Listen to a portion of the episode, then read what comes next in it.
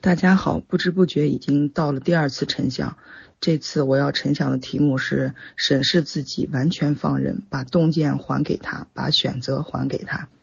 前几天在群里看到一个师姐分享了放任和放纵的文章。放纵是为了孩子，是认为孩子不应该有那样的行为，但故意不过问，假装看不见，让孩子自行处理。放纵的感觉原点是匮乏的。放任是你相信孩子他能做好，他是向好的，是想进步的，不需要你督促过问，他也会认为自己负会为自己负责。放任的感觉原点是丰盛的。看了这段话，我真的是深有体悟。我来说说孩子对手机使用过程过的过程中，孩子的行为和我的感受。这学期开始，孩子每天都有固定的手机使用时间。上在上学期间，他是不玩游戏的，这是孩子自己立的规矩，并且这个规矩一直执行的相当好。每天使用手机就是刷刷 B 站、看看美剧。中午十二点半放学吃饭，一点十分午睡，在午睡前可以刷手机。晚上九点放学回家吃饭，九点半开始写作业，在九点到九点半之间是可以使用手机的。而周末的两天，自己规定的是每天两个小时。孩子自己定的规则，自己在执行的过程中，大部分时间可以遵守，但也有时候比自己既定停止使用时间要有十来分钟的延后。如果是在以前，只要时间一到，我马我是马上采取行动，开始叮嘱，开始要手机，开始像警察一样监视他是不是放下手机去学习了。但是在进群学习之后，我觉得我的聚焦点如果仍然放在这个偶尔一次的手机使用时间延后这个点上，并不是放在大部分孩子使用手机是能按规定执行的，那么我还是在盯着孩子的问题和错误，还是一种匮乏的感觉，感觉原点和行为。所以自己感受到这种想法的时候，我又仔细的观察了孩子使用手机的情况。中午大部分的时间，在一点十分前是可以睡觉的。一周偶尔有一次延后五分钟放下手机睡觉，并开始叮嘱我几点钟需要叫醒。晚上也是有那么一两次延续十分钟再进屋写作业。所以看到孩子违反手机的使用仅仅是五到十分钟，我也就不去提醒他了，而是在看见他放下手机的那个时候，表扬孩子能够在当下放弃娱乐，进入下一个学习的环境，表扬他的自控力越来越好。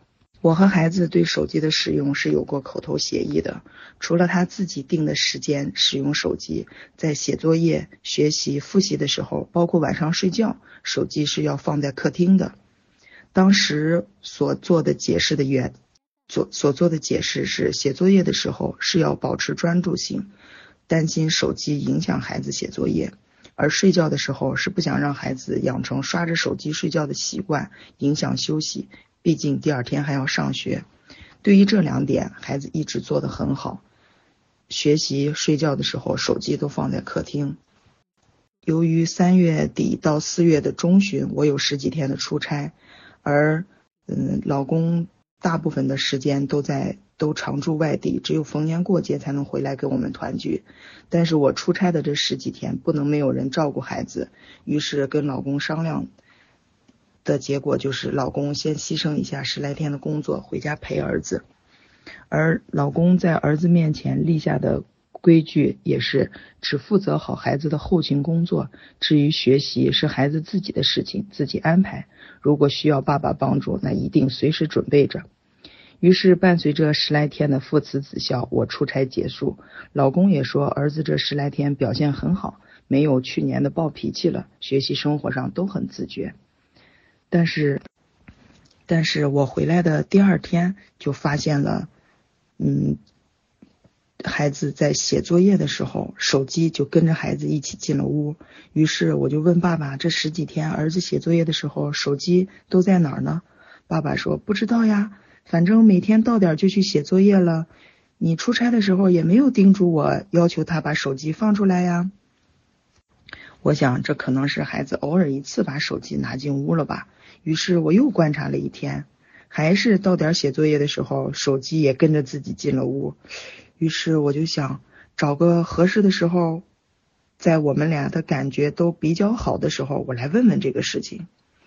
到了周六，孩子早晨睡到九点多，准备写作业的时候，我就问他。嗯，我这两天看见你写作业的时候，手机都没有放在客厅呀。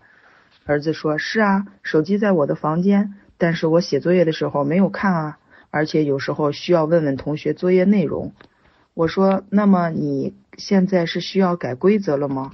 儿子说：“嗯。”我又问：“为什么呢？”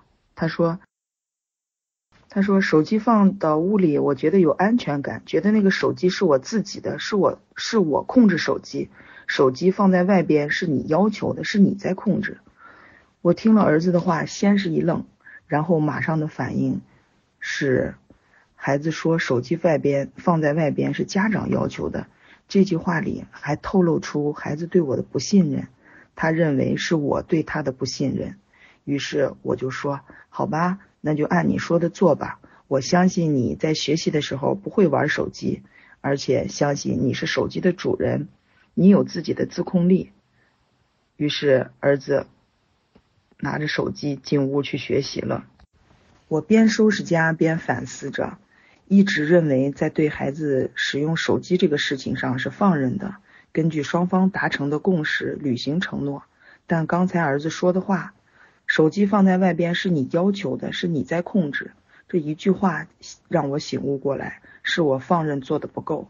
既然把使用权交给孩子，为什么还要限制在写作业的时候不能放在屋里？看来还是没有对孩子完全放任、完全相相信、信任。一周后又发生了一件事，让我又一次体会到，是需要把洞见还给他，把选择还给他。嗯，四月二十三号孩子中考体测，二十二号晚上。老师们都没有留什么作业，孩子也就准备早点睡觉，迎接第二天的体测。九点半左右就准备睡觉了。我说了一句：“那你把手机放出来吧。”儿子说：“我刷一会儿就睡了，没必要放。明天只是体测，又不上课。”我当时听了觉得好不舒服啊，定好的规则又打破了。于是我说：“即使明天不上课，晚上睡觉手机不能放在屋里，是我们定好的规则，该遵守吧。”手机的辐射是在，是对你正在成长的神经系统也有不好的影响吧？儿子说那没有太大影响，原定的睡觉不让看手机是怕影响，是怕影响第二天上课，明天又不上课，而且我刷一会儿自动就睡了，再把手机放出来我就又没有睡意了。我听了他的话，稳了稳情绪，说如果你觉得这样做 OK，那你就。在不影响自己的休息的基础上，按照你的想法来吧。于是孩子关灯睡觉去了，我心里的碎碎念就开始了。今天我的行为是放纵吗？是妥协吗？我对孩子刷手机是放任还是放纵？有点弄不清楚了。正好老公来电话，我就跟他说了这件事情。老公的说法是，我的原则又一次没有了，妥协了。而我的理由是，既然手机已经交给孩子。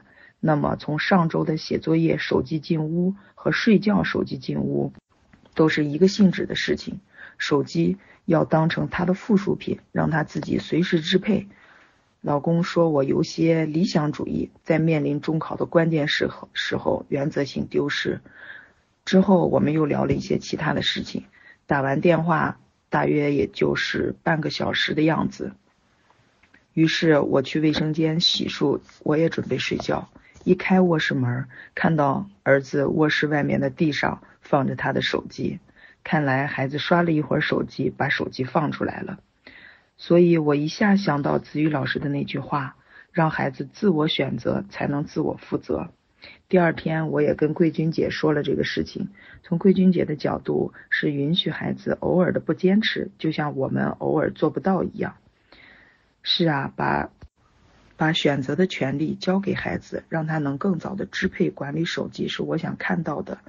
与其要求他，不如让他自己经历整个过程，在过程中有反复也是正常的。